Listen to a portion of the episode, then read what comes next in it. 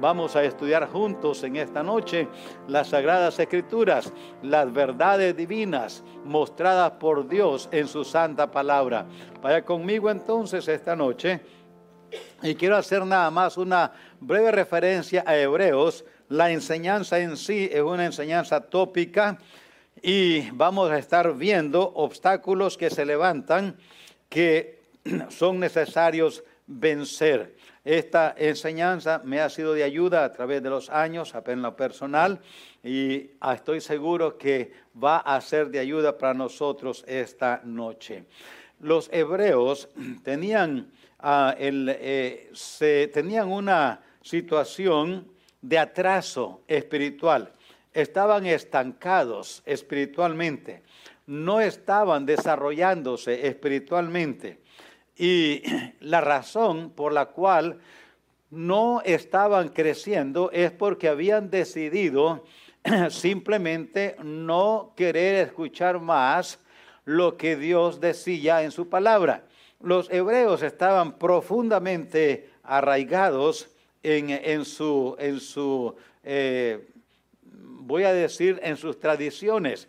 Y cuando el apóstol Pablo les escribe la, escritura de, Pablo en la epístola a los hebreos, ellos resisten y hay un atraso entonces, y no más quiero mencionar eso como una referencia para luego ir a los pasajes que vamos a estar eh, estudiando esta noche, que nos presentan obstáculos. Y vean lo que dice el verso 11 de Hebreos 6. Eh, eh, estábamos viendo, eh, perdón, este capítulo 5, verso 11, eh, donde dice que tiene mucho que decir y difícil de explicar. Y lo que era difícil de explicar no era porque era difícil de explicarlo, sino por cuanto os habéis hecho tardos para oír.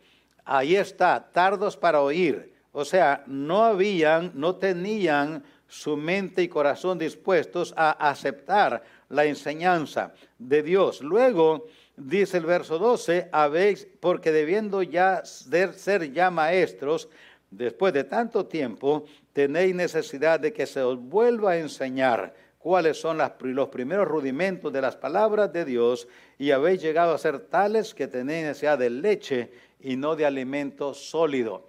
¿Qué cosa es eso? Un obstáculo los hebreos habían llegado, estos hermanos habían llegado a un punto donde no pudieron vencer los obstáculos. En cualquier proyecto hay obstáculos que enfrentar. No importa que sea. Puede ser un proyecto secular o puede ser un proyecto espiritual.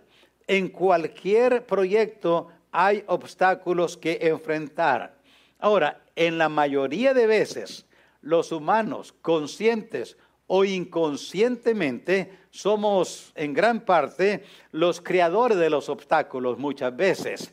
Así es que tenemos que vernos a nosotros muchas veces para encontrar dónde está el obstáculo. Ahora, los obstáculos no es algo entonces que no van a aparecer en cualquier proyecto.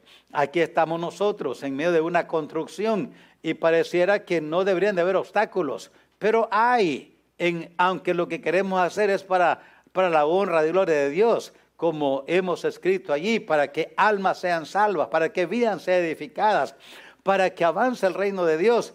Y parecería que no deberían de haber, pero sí hay, hermanos, y hay que aprender a vencerlos. Como iglesia estamos en el proceso ahora de una transferencia pastoral y debería de igual pensaríamos no, no debe ser, no debe haber obstáculos, pero siempre hay, no hay tal cosa que, que no hay nada. El único tiempo, hermanos, cuando no va a haber oposición por un rato, casi por mil años, es en el milenio. Sin embargo, al final del milenio va a levantarse oposición contra el mismo Señor Jesucristo. Así es que los obstáculos son parte de la naturaleza pecaminosa que está en nosotros y que produce obstáculos debido a nuestra condición carnal. Estamos en la carne porque somos humanos. Con la ayuda de Dios tenemos que vencer los obstáculos, porque si no, somos vencidos. O vencemos los obstáculos o ellos nos vencen a nosotros. Así es que si nos vencen, somos perdedores. Y si los vencemos, lo cual debe ser posible con ayuda de Dios, entonces somos vencedores. A que la, la única opción es vencer los obstáculos. Los matrimonios, aunque sean cristianos, hay obstáculos. Se levantan obstáculos en los matrimonios, aunque seamos cristianos, aunque seamos ambos salvos. Hay obstáculos. ¿Y qué vamos a hacer? ¿Nos dejamos derrotar por ellos? Somos, entonces somos derrotados, somos vencidos. ¿Qué hay que hacer? Hay que vencerlos. Lo que quiero ahora es que veamos algunas condiciones donde los obstáculos fueron, se levantaron y crearon atraso en la obra del Señor. Fueron vencidos, pero hubieron atrasos. Entonces tenemos que tener en mente este aspecto en nuestra lucha, en nuestra vida cristiana. Vamos a orar y pedimos la ayuda y la gracia de Dios. Padre, le damos gracias por estar en su casa hoy por las bendiciones que nos das, por el gozo de poder, Señor, levantarnos un día como hoy en la mañana y con todo nuestro corazón dedicarle este día a usted. No parcialmente, pero totalmente. Tener esa, ese gozo, esa alegría que en el día suyo, como su pueblo, nosotros determinamos consagrarle este día a usted y hoy aquí estamos ahora, Señor, concluyendo esta celebración del día de hoy. Cada domingo tenemos una celebración. Celebramos la resurrección suya de entre los muertos. Celebramos su ascensión a los cielos. Celebramos su, con su posición sentado a la diestra del Señor Padre, del Padre Dios, Padre nuestro, intercediendo por nosotros. Oh mi Dios, gracias esta tarde porque nos has permitido esta bendición. Ahora pues rogamos tu gracia, tu ayuda en este tiempo de enseñanza. Abre nuestras, nuestros corazones y nuestras mentes para poder captar con nuestros ojos y sentidos espirituales las verdades que quieres enseñarnos hoy. En Cristo nuestro Señor y Salvador. Amén. Amén. Vaya conmigo a Génesis capítulo 11. Le dije que eh, queríamos ocupar hebreos para nomás ver un grupo de hermanos que estaban atrasados y que estaban allí eh, básicamente en una condición sin capacidad de crecer por deficiencia personal. Aquí hay obstáculos, hermanos, y quiero que veamos uno en Génesis 11, 31. Aquí le vamos a llamar a este, note lo que dice aquí entonces, Génesis capítulo 11. Esta es la ocasión cuando Dios llamó a Abraham y le pidió que se separase de su ah, descendencia, de su padre, de su familia que saliese del lugar de su país y que le siguiese a él y que se trasladara a otro país que él, él le iba a mostrar, a otra tierra que Dios le iba a mostrar a él. Y noten ustedes en Éxodo 11:31 lo que básicamente sucedió. Y tomó Taré a Abraham. Taré es el papá de Abraham, su hijo, y a Lot, hijo de Aram, hijo de su hijo y a Sarai o a Sarai, su nuera, mujer de Abraham, su hijo, y salió con ellos de Ur de los Caldeos para ir a la tierra de Canaán y vinieron hasta Arán y se quedaron allí. Note lo que sucedió. Entonces, vea allí lo que sucedió. ¿Qué fue lo que pasó? Si va al capítulo 12 de Génesis, allí nomás ve usted que empieza con la palabra pero, pero. Esa es una conjunción de contraste. Viene leyendo 31, 32 y luego continúa. La Biblia no tenía capítulos originalmente, era un solo documento más adelante para proporcionar mejor lectura, eh, se añadieron los, los estudiosos de la Biblia decidieron que era mejor ponerles capítulos. Y uno puede ir leyendo la Biblia y uno puede ver que donde se dividió el capítulo no era el mejor lugar para dividirlo, pero el que lo dividió no estaba inspirado. Él nomás lo dividió en el estudio que iba haciendo de la escritura, miró que ahí era un buen lugar para hacer una división y entonces añadir otro capítulo. Así fue como se añadieron los capítulos, no habían antes, y lo cual hay, hay lugar, se ve que es más, es más fácil la lectura de esa manera, más fácil el estudio. Bueno, dije eso para decirles que el capítulo 12 empieza con la palabra pero, y allí hay un contraste. Yo quiero que notemos aquí este primer obstáculo. Le vamos a poner parcial obediencia. Ese es un obstáculo. Parcial obediencia. No, Abraham no dejó sus creencias y sus prácticas. No dejó sus prácticas culturales. No. Por eso lo que hizo, él lo hizo normal Note lo que Dios le dijo en, Abraham, en, en Génesis 12.1. Dice, pero, por eso esa conjunción de contraste, porque lo que Abraham había hecho no era lo que Dios le dijo. Pero Jehová había dicho a Abraham, vete de tu tierra y de tu parentela a la casa de tu padre, a la tierra que te mostraré. Eso fue lo que Dios le dijo. Pero ¿qué hizo Abraham? Abraham le dijo a su papá, me voy a ir. Dios me ha dicho que me vaya de aquí, que él tiene, me está, ahora, ¿cómo le habló Dios a Abraham? No sabemos, le habló a través de una voz como él muchas veces lo hizo, no se presentó allí el ángel de Jehová como encontramos en algunas otras ocasiones. Dios no nos dice cómo le habló a Abraham. Se fue una voz nomás que Abraham oyó. De igual manera no nos dice cómo es que Abraham conocía a Jehová, el Dios verdadero. No nos dice.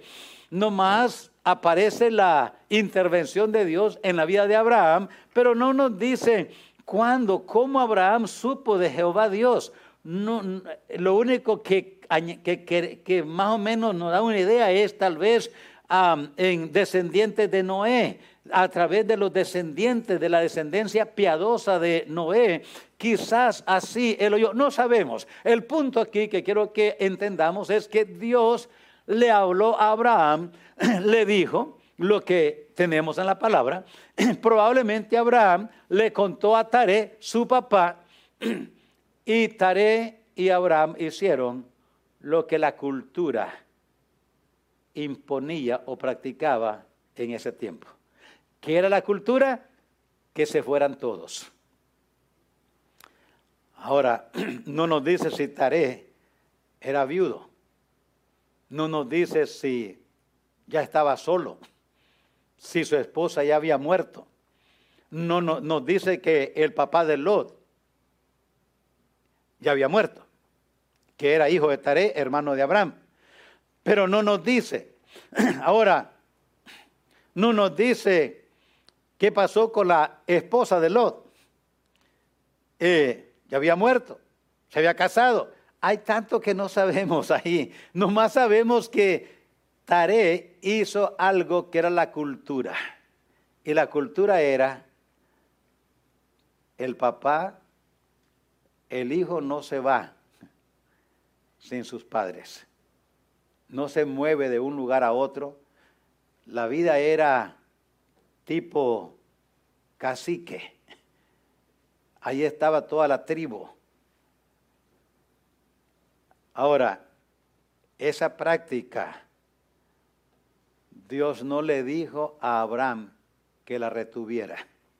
Era práctica cultural. Hay cosas que hacemos en una vida, hermanos, en una vida cristiana hoy, les he dicho esto antes. Hay cosas que practicamos porque es cultura. Hay cosas que practicamos porque son preferencias de uno. Y hay cosas que practicamos porque las sacamos de principios bíblicos en la doctrina. Adquiere una cultura y estaba tan impregnada en la vida de las personas que Abraham obedeció parcialmente. Por eso hay un contraste allí. Pero, y miren que esto es tan, tan eh, marcado que no hubo comunicación con Dios. Después que Dios le dijo eso, usted lee capítulo 12, usted lee parte del capítulo 13 y en toda esa experiencia, que fueron años, porque Taré, dice allí, vivió 250 años y murió Taré en Arán. Entonces allí vivieron, allí crecieron. Dios no le habló a Abraham, nada más registra lo que Dios le había dicho a Abraham como un contraste y esto fue todo. Y se cayó. Abraham se fue siguiendo una práctica cultural, pero no era aprobada por Dios. No era aprobada por Dios. Y ahora que muere su papá, Abraham entonces sigue su camino. Y, pero sigue otra vez obedeciendo parcialmente. Allí puede ver en el verso 5, verso 6 de Génesis capítulo 12. Y continúa así todo ese tiempo. Va a Egipto y pasa todos esos años y Dios no le dice nada. ¿Por qué? Porque había obediencia parcial, parcial obediencia. Y es tan así que cuando Dios le habla a Abraham otra vez, Dios toma el, tiempo y tiene el cuidado de mencionar la acción de Abraham. Menciona, note Génesis 13, 14.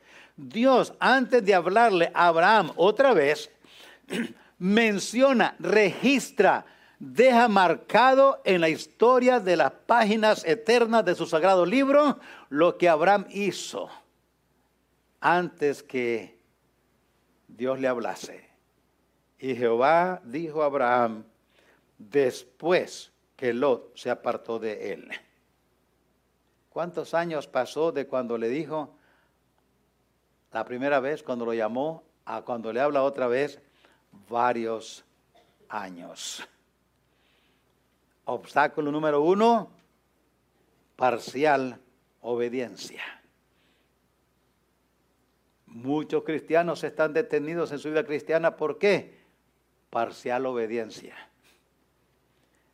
La obra de Dios se puede atrasar por una obediencia parcial. Por eso es muy importante entender, pareciera que Abraham no estaba él mismo estaba produciendo el obstáculo. Como le dije, muchas veces nosotros mismos, conscientes o inconscientemente, estamos produciendo los obstáculos que detienen la obra de Dios. Abraham, de una manera yo estoy seguro que él no estaba planeando, yo me voy a oponer a Dios. No, él siguió lo que la cultura hacía. Él se sometió a la cultura. Sin embargo, Dios le dijo, esa cultura no está. Eso no es lo que yo dije. Yo voy a hacer algo nuevo contigo. Y esto no es lo que yo quiero que hagas. Por eso le habla. Y antes de hablarle, registra claramente lo que Abraham había hecho.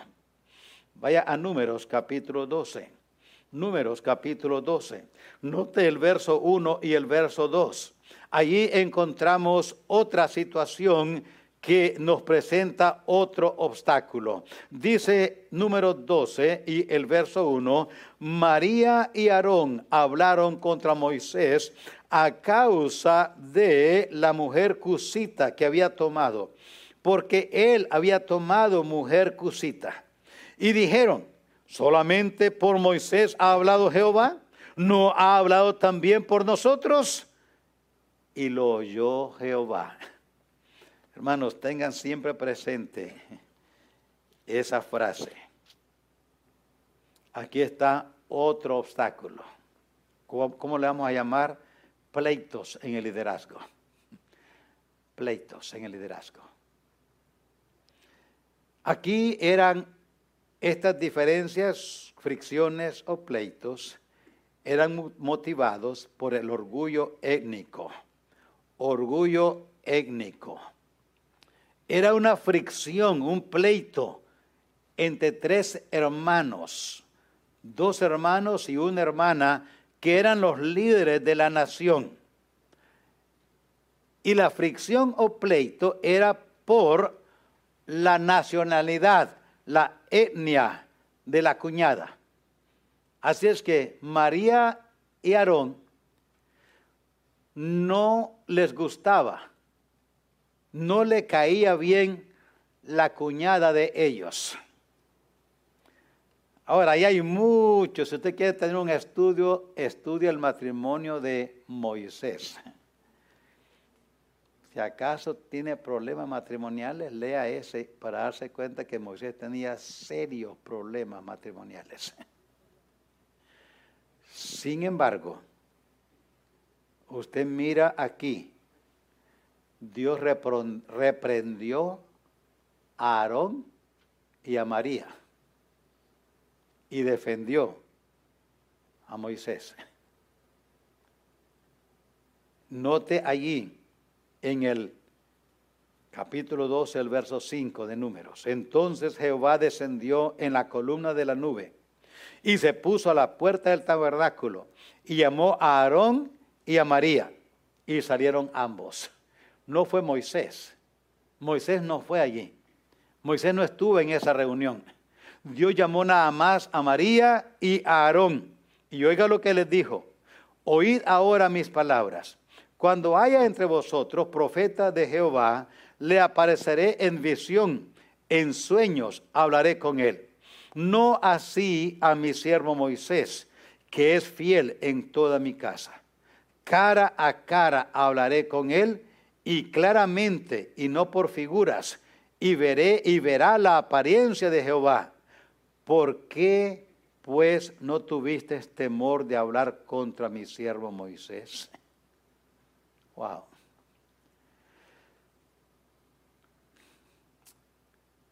Hay tanto que aprender aquí. El matrimonio de Moisés era bien difícil, bien difícil. Y si lo estudiamos, pudiéramos llegar a la conclusión que María y Aarón eh, tenían razón. Sin embargo, Dios no les dio la razón. Tanto que aprender aquí, uno nomás para mencionarlo. No importa cómo sea nuestro matrimonio, siempre podemos serle fiel a Dios. Siempre.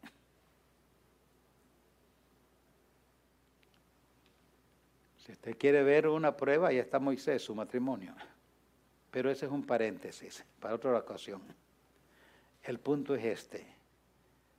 María y Aarón se levantaron contra el siervo de Dios. Había un pleito en el liderazgo.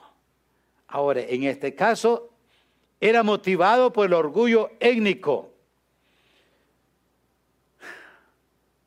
Y como resultado de eso, note el verso 15, la fricción trajo atraso esa fricción. Dice allí el verso 15 que María fue echada del campamento siete días y el pueblo no pasó delante hasta que se reunió María con ellos.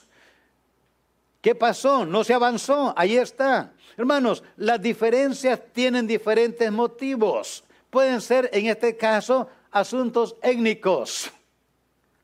Y cuidémonos de, ese, de esa actitud aquí en el valle, o donde sea.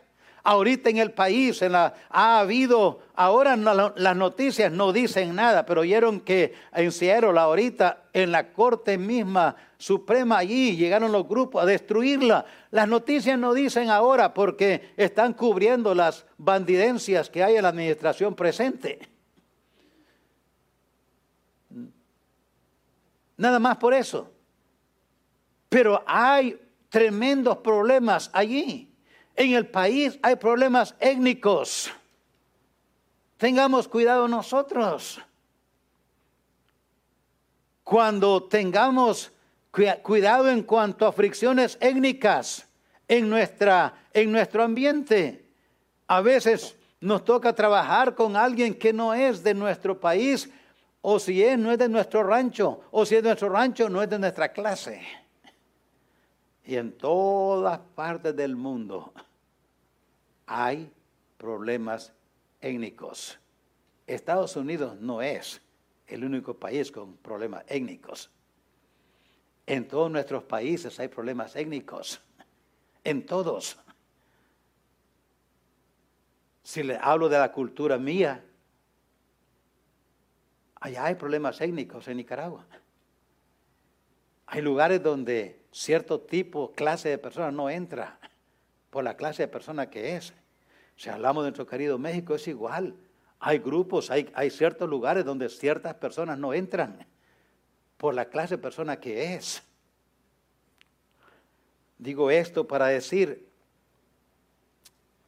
las fricciones, las diferencias se levantan por diferentes causas. Pueden ser étnicas, en este caso es lo que era. Pueden ser preferencias, pueden ser culturales, pueden ser de diferentes tipos de diferencia no estoy. hermanos, algo que nosotros debemos de cuidar continuamente es eso. ¿Cómo veo a mi prójimo? ¿Cómo veo a mi hermano en Cristo? ¿Cómo, cómo nos vemos? ¿Con qué, ¿Con qué lente lo vemos? ¿Lo vemos primero con el lente nacional o lo vemos con el lente cristiano? Está conmigo, ¿verdad? Lo vemos, es que los oigo muy callados, no sé si me entienden o yo no, o me estoy... O lo vemos con, este no come tacos y no me cae bien por eso, porque come pan. Es bolillo. ¿Cómo vemos? Cuidado con abrigar en nosotros orgullos étnicos que crían fricciones. Diferencias por preferencias, por culturas. Las diferencias son inevitables porque somos humanos. Cometemos errores. Las diferencias son inevitables. Cometemos errores. Evitemos que las diferencias sean pleitos que rompen el compañerismo. ¿Estamos de acuerdo?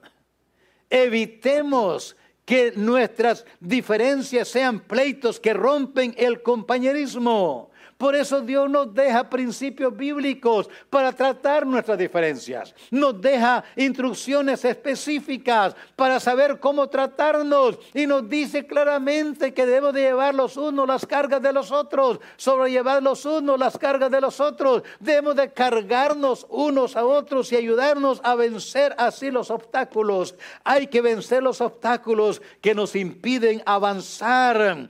Parcial obediencia es un obstáculo. Pleitos en el liderazgo es otro. Dios nos ayude, hermanos, de esta manera. Hay más, pero tengo que avanzar. Números capítulo 14. Allí mismo, un poquito adelante, encontramos otro obstáculo. Note lo que dice. Entonces toda la congregación gritó y dio voces y el pueblo lloró aquella noche. Y se quejaron contra Moisés y contra Aarón todos los hijos de Israel. Y les dijo toda la multitud, ojalá muriésemos en la tierra de Egipto, ojalá muriéramos en la tierra de Egipto o en este desierto, ojalá muriéramos. ¿Y por qué nos trae Jehová a esta tierra para caer a espada y que nuestras mujeres y nuestros niños sean por presa? ¿No nos sería mejor volvernos a Egipto? Y decían el uno al otro, designemos un capitán y volvámonos a Egipto. ¿Qué es este obstáculo? Le vamos a llamar paganismo demostrado en incredulidad. Paganismo demostrado en incredulidad. Noten ustedes lo que está diciendo este pueblo. Esa es una expresión pagana. Querían volver a Egipto. ¿Qué habían disfrutado en Egipto? Nada. ¿Qué habían aprendido en Egipto? Paganismo. Y debido a esto, eso hubo un enorme atraso. Lo primero que vemos allí, verso 28, perdieron bendiciones de Dios, perdieron la bendición de la tierra prometida. Nota el verso 28 del mismo capítulo. Dile, vivo yo, dice Jehová, que según habéis hablado a mis oídos, así yo con vosotros. Así haré yo con vosotros. En este desierto caerán vuestros cuerpos. Bueno, cuidado con lo que deseamos. ¿Qué decían ellos? Ojalá muriéramos en este desierto. Dijo Dios, ¿eso es lo que quieren? Eso te voy a dar. Está bien, aquí van a morir en este desierto. Aquí van a morir. Aquí van a morir. Todo el número de los que fueron contados de entre vosotros, de 20 años arriba, los cuales han murmurado contra mí, vosotros a la verdad no entraréis en la tierra por la cual alcé mi mano y juré que os haría habitar en ella, exceptuando a Caleb, hijo de Jefone, y a Josué, hijo de Nun.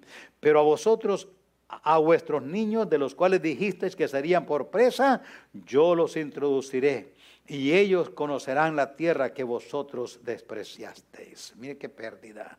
En cuanto a vosotros, vuestros cuerpos caerán en este desierto y vuestros hijos andarán pastoreando en el desierto cuarenta años.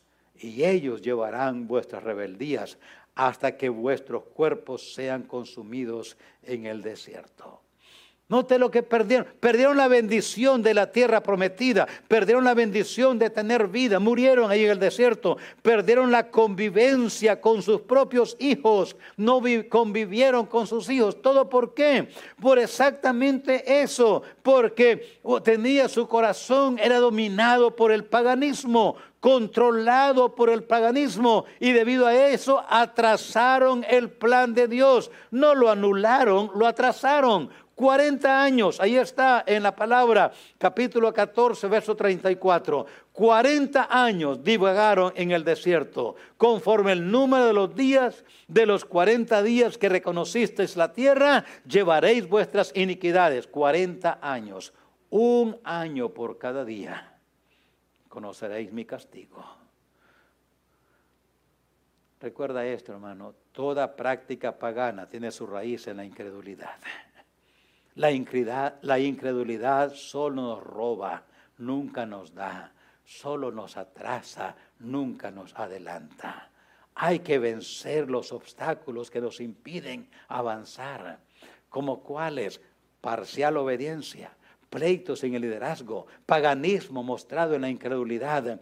Pero vaya a Samuel primero, capítulo 3. Primero Samuel capítulo 3 y el verso 1 el joven Samuel ministraba a Jehová en presencia de Elí y la palabra de Jehová escaseaba en aquellos días. No había visión con frecuencia. Ahora, esa es la consecuencia. ¿Cómo le vamos a llamar a este? Prácticas carnales en el liderazgo.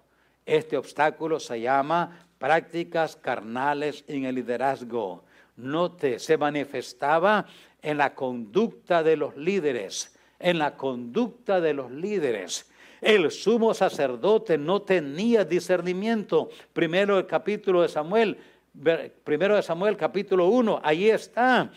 Elí confunde a Ana, una mujer piadosa, una mujer cargada de aflicción, una mujer espiritual, una mujer llena de fe que derramaba su corazón delante de Dios.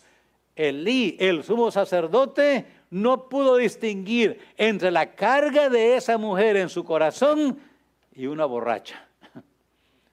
Y le dijo a ella que digiriera su vino porque estaba borracha. Ya ustedes conocen la historia, el relato bíblico.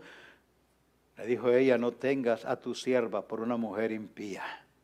Wow porque por la magnitud de mis congojas y de mi aflicción he hablado hasta ahora. El sumo sacerdote no podía distinguir, esa era su condición, su conducta manifestada en la conducta de los líderes. El sumo sacerdote no tenía discernimiento. Y si usted avanza al capítulo 2 y el verso 12, se da cuenta que los sacerdotes ni conocían a Dios, eran impíos, dice allí claramente la escritura en el segundo en el segundo capítulo del primer libro de Samuel, los hijos de Elí eran hombres impíos y no tenían conocimiento de Jehová. Lo demás es una consecuencia de eso que acabamos de leer. Todo lo que hacían era porque eran impíos, no conocían a Jehová, no conocían a Jehová. Hermanos, una de las cosas que vemos aquí en este obstáculo es que los habían prácticas carnales en el liderazgo y esas prácticas afectaban su conducta, no tenía discernimiento y además de eso eran impíos. Y que resultaba entonces lo que leímos en el capítulo 3 verso 1 impedían la manifestación del poder de Dios impedían la manifestación del poder de Dios.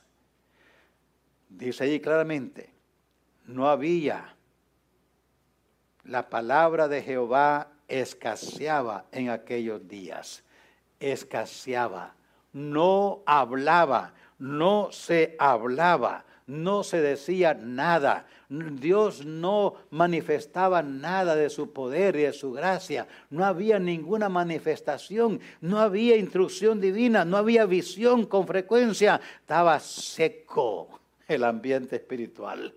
No había nada de la presencia de Dios, de la palabra de Dios, de la dirección de Dios. ¿Todo por qué?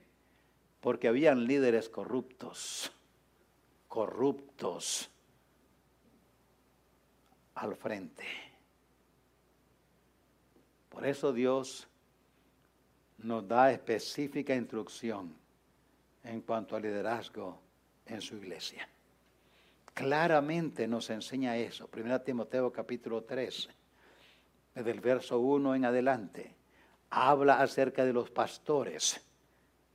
Y luego habla acerca de los diáconos, el verso 8 en adelante. Es importante para nosotros, es importante como miembros de la iglesia, de una iglesia local, orar para que por nuestro liderazgo espiritual, para que Dios nos ayude a vencer las tentaciones, para que porque ustedes creen que estos diáconos o estos pastores, solo porque somos pastores, el diablo nos respeta. Dios no tiene respeto para nadie. No importa quiénes seamos. El diablo tienta a quien se le dé la oportunidad. Oren por los diáconos. ¿Ustedes creen que ellos no tienen luchas espirituales? Mucha lucha espiritual. Y si es verdad que no está sobre ellos la dirección espiritual de la iglesia en cuanto a dirección espiritual se refiere, están allí para ayudarnos como pastores a oír, a ver, a orar por nosotros, a ayudarnos. Dios no le llamó a ellos como llamó al pastor, pero son claves en la marcha de la obra de Dios. Son responsables de ver su conducta y su vida privada, familiar. Allí menciona claramente que los pastores debemos de tener a nuestros hijos en sujeción, que deben de ser hijos piadosos, que deben de amar a Dios, creer en la palabra de Dios, obedecer los preceptos divinos. Los hijos de los diáconos deben de ser iguales. Deben de practicar igual piedad en su vida diaria. Eso es lo que dice Dios en su palabra. Los líderes debemos de ser ejemplos en todo para no contradecirnos lo que Dios dice en su palabra. Romanos capítulo 2 nos habla de eso. Claramente nos enseña que aquello que enseñamos debemos de practicarlo de una manera clara. Los obstáculos tenemos que vencerlos. ¿Y cómo los vencemos?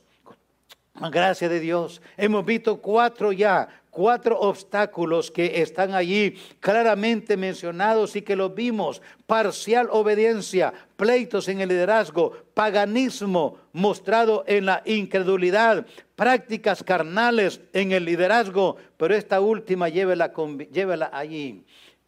Pasividad hacia la obra de Dios. Pasividad hacia la obra de Dios. Ageo capítulo 1, verso 3. Entonces vino palabra de Jehová por medio del profeta Ageo diciendo, es para vosotros tiempo para vosotros de habitar en vuestras casas artesonadas. ¿Y esta casa está desierta? ¿Esta casa está desierta? Pues así ha dicho Jehová de los ejércitos, meditad bien sobre vuestros caminos. Y ahora les empieza a decir unas consecuencias de su pasividad hacia la obra de Dios. Su actitud pasiva manifestaba en su conducta, se manifestaba en su conducta. Note lo que decían ellos en el verso 2. Ellos decían, así ha dicho Jehová de los ejércitos, diciendo, esto es lo que ellos decían, este pueblo dice, no ha llegado aún el tiempo, el tiempo que la casa de Jehová sea reedificada. Entonces vino palabra de Jehová por medio del profeta Ageo diciendo, es para vosotros tiempo para vosotros de habitar en vuestras casas artesonadas y esta casa está desierta. ¿Sabe qué decían ellos? No era tiempo para construir la casa de Dios, pero para construir la nuestra es tiempo. La casa de Dios no es tiempo todavía, pero para la nuestra ahora es tiempo. En otras palabras, no habían fondos para la obra de Dios, pero habían fondos para mi obra. Esto, hermanos, hay que cuidarnos, porque estos obstáculos, cuando hay pasividad hacia la obra de Dios, cuando como pueblo de Dios hemos perdido el ánimo, hemos perdido, digo esto hermanos, no porque haya ese obstáculo, gracias a Dios por la respuesta que ha habido y sigue habiendo para el programa de construcción, Gracias a Dios. Pero saben, el próximo domingo empezamos nuestra conferencia misionera. El siguiente miércoles otra, otra predicación con énfasis misionero. El último domingo de este mes, todavía énfasis misionero. El domingo 28 levantaremos nuestra promesa de fe. En nuestra promesa de fe se va a ver si nosotros hay pasividad hacia la obra de Dios. ¿Cómo sabemos? Este pueblo decía, para nosotros, para nuestros proyectos y planes, hay dinero. Para los planes de Dios, no hay dinero. El tiempo para hacer la casa de Dios no ha llegado. El tiempo para la nuestra ya llegó y hasta se pasó. Hermanos, ¿qué pasó con esto? ¿Por qué esto atrasó? Note lo que dice el verso 8 del capítulo 1. Detuvo la productividad en general. Detuvo la productividad en general. Detuvo la bendición espiritual. Note lo que dice Dios. Subid al monte. Traed madera. Reedificad la casa. Y pondré en ella mi voluntad. Y seré glorificado, ha dicho Jehová. Note, pondré en ella mi voluntad y seré glorificado en ese lugar. No había bendición, no había bendición espiritual. No había lugar donde predicar la palabra de Dios y mostrarle al pueblo, esta es la voluntad de Dios, así ha dicho Jehová. No había lugar. No había lugar donde reunirse para traer los, los holocaustos, las ofrendas, los holocaustos y las ofrendas que Dios había establecido. No había lugar. ¿Y qué es entonces lo que estaba pasando? Había escasez espiritual. No había un lugar, no había productividad, detuvo la productividad en general, detuvo la bendición espiritual, pero también detuvo la material. Nota el verso 9 lo que dice, buscáis mucho, halláis poco. Encerráis en casa yo lo disiparé en un soplo. ¿Por qué? Dice Jehová de los ejércitos por cuanto mi casa está desierta y cada uno de vosotros corre a su propia casa.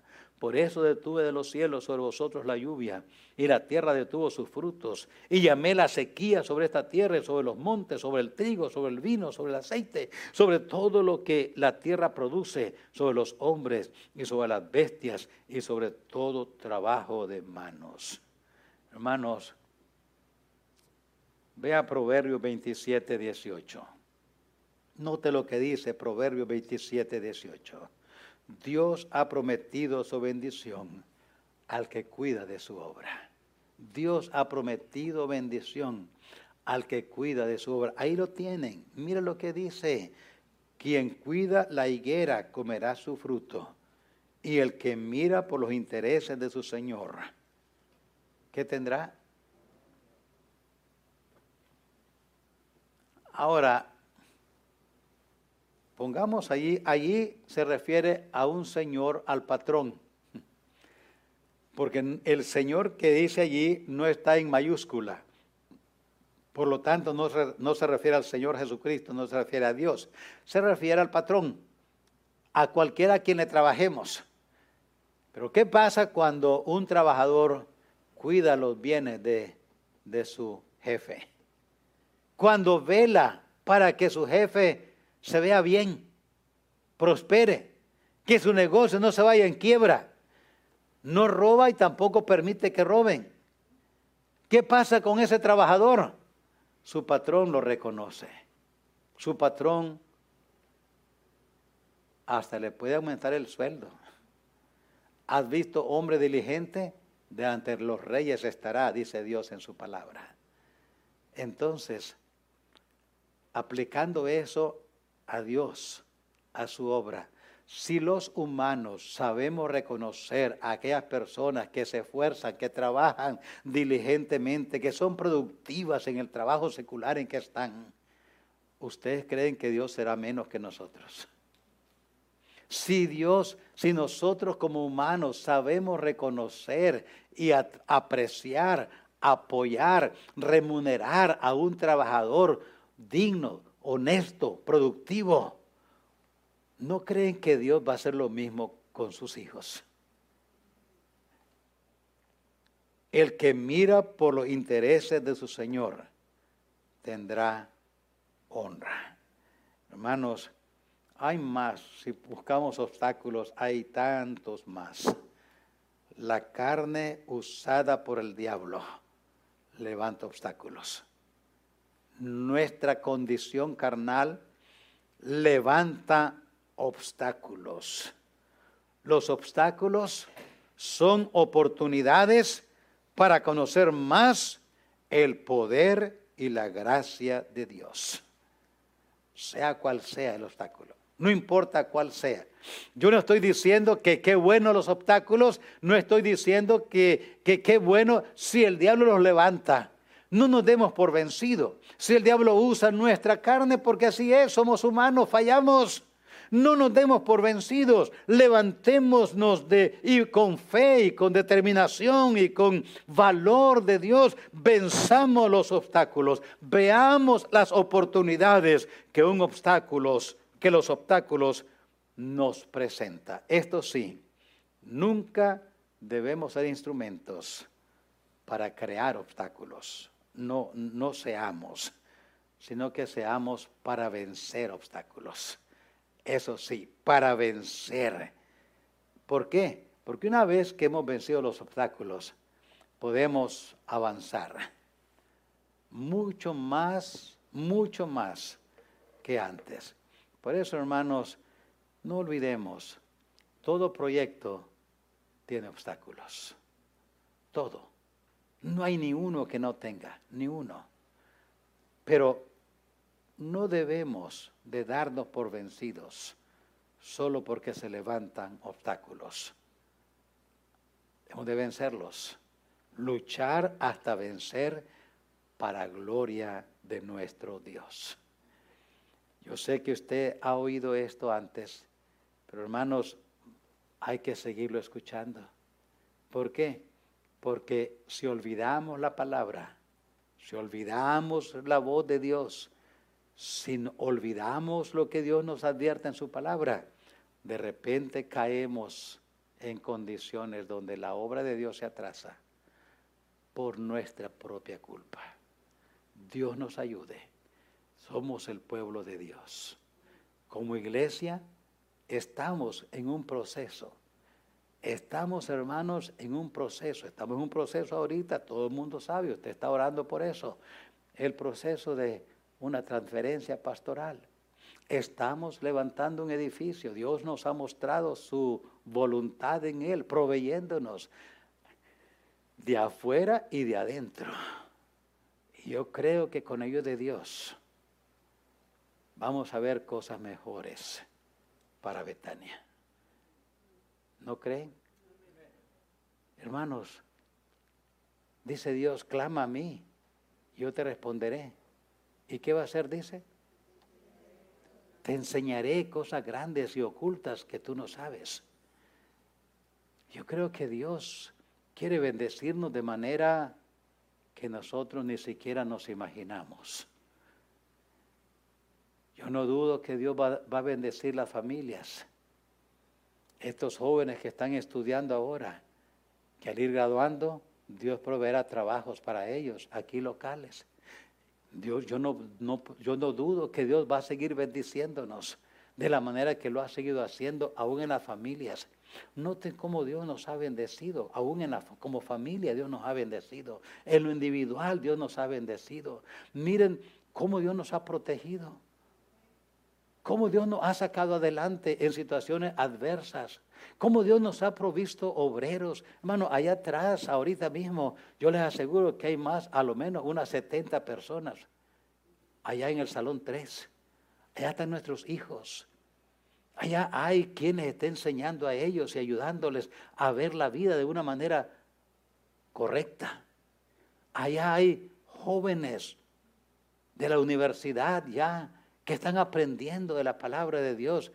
¿No miran esto una bendición, hermanos, ustedes? Yo veo una bendición enorme.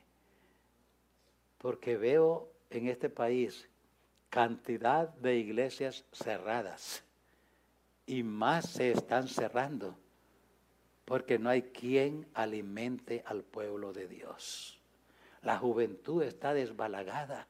Si hay algo que tenemos aquí es la bendición de ver una juventud activa. Están trabajando en diferentes áreas. Me alegra ver y oír cuando el pastor Jeremy hace un llamado a los jóvenes a ayudar. Hay jóvenes aquí trabajando, ayudando. Qué bendición. Hermano, esas son bendiciones enormes. Tener alguien como los obreros que Dios nos ha provisto aquí y que han crecido entre nosotros, a quienes nuestros sus hijos les dicen cosas que a ustedes mismos como padres no les dicen. Porque no saben cómo hacerlo. Pero tienen a dónde ir, con quién hablar, explicarle su problema y sentir que hay alguien que les entiende. Eso es bendición de Dios. Triste cuando una iglesia no tiene jóvenes porque andan en el mundo. No tienen parejas jóvenes porque tampoco están en la iglesia. Aquí, por el contrario, algunos de ustedes van a llegar a ser abuelitos este año por primera vez. Ah, ya están uno, ya te están riendo. Ya se están riendo desde aquí ya. Y otros van a ser abuelitos este año también. Hay bendición de Dios, hermanos. Si estamos orando por otros, que pronto, pronto venga familia. Queremos llenar las cunas, así es que todos animémonos. Hermanos, hasta en eso hay bendición de Dios herencia de Jehová son los hijos. Hermanos, por eso cuidémonos del enemigo de nuestras almas, del enemigo de, las, de, los, de la obra de Dios, de los planes de Dios. Cuidémonos, porque el diablo anda como león rugiente buscando a quien devorar. Dios nos ayude. Dios nos ayude. Vamos a orar. Padre, termina la enseñanza en esta noche. Gracias, gracias, porque tu palabra nos enseña tanto. Hay tanto que aprender, hay tanto que implementar en nuestra vida de tu santa palabra. Ayúdanos, Señor. Tenemos un mundo que cada día se convulsiona más. Una generación joven que se está levantando que en verdad necesita urgentemente tu ayuda. Algunos de nosotros, por la edad que tenemos, ya nos sentimos incapaces aún de conectarnos con ellos. Pero Señor, queremos el bienestar de ellos. aunque son nuestros hijos o nuestros nietos. Queremos, aunque no sean, queremos el bienestar para esa generación joven. Provéenos obreros, Señor. Ayuda a nosotros a ser parte de ese grupo que busque el bienestar y el avance de tu reino y buscamos la manera de alcanzar las personas con tu palabra y con tu poder. Síguenos bendiciendo, Señor. No somos dignos de tanta bendición que nos has dado. No somos dignos, Señor, lo reconocemos. Nuestros méritos son tan pobres para merecer tanto. No tenemos méritos. Pero Señor, gracias por lo que nos has dado. Ayúdanos, Señor, esta enseñanza de esta noche. Ayúdanos para cuidarnos del enemigo, para no convertirnos en instrumentos de Él para trazar tu obra de una manera equivocada. Te ruego tu ayuda, Señor, sobre cada familia aquí representada, tanto los que estamos aquí presentes como aquellos que están virtuales. Ayúdanos a todos nosotros a ser, Señor, instrumentos para gloria, honra y alabanza de tu nombre. Te lo rogamos, alabamos tu nombre y te damos gracias en Cristo, nuestro Señor y Salvador. Amén. Amén.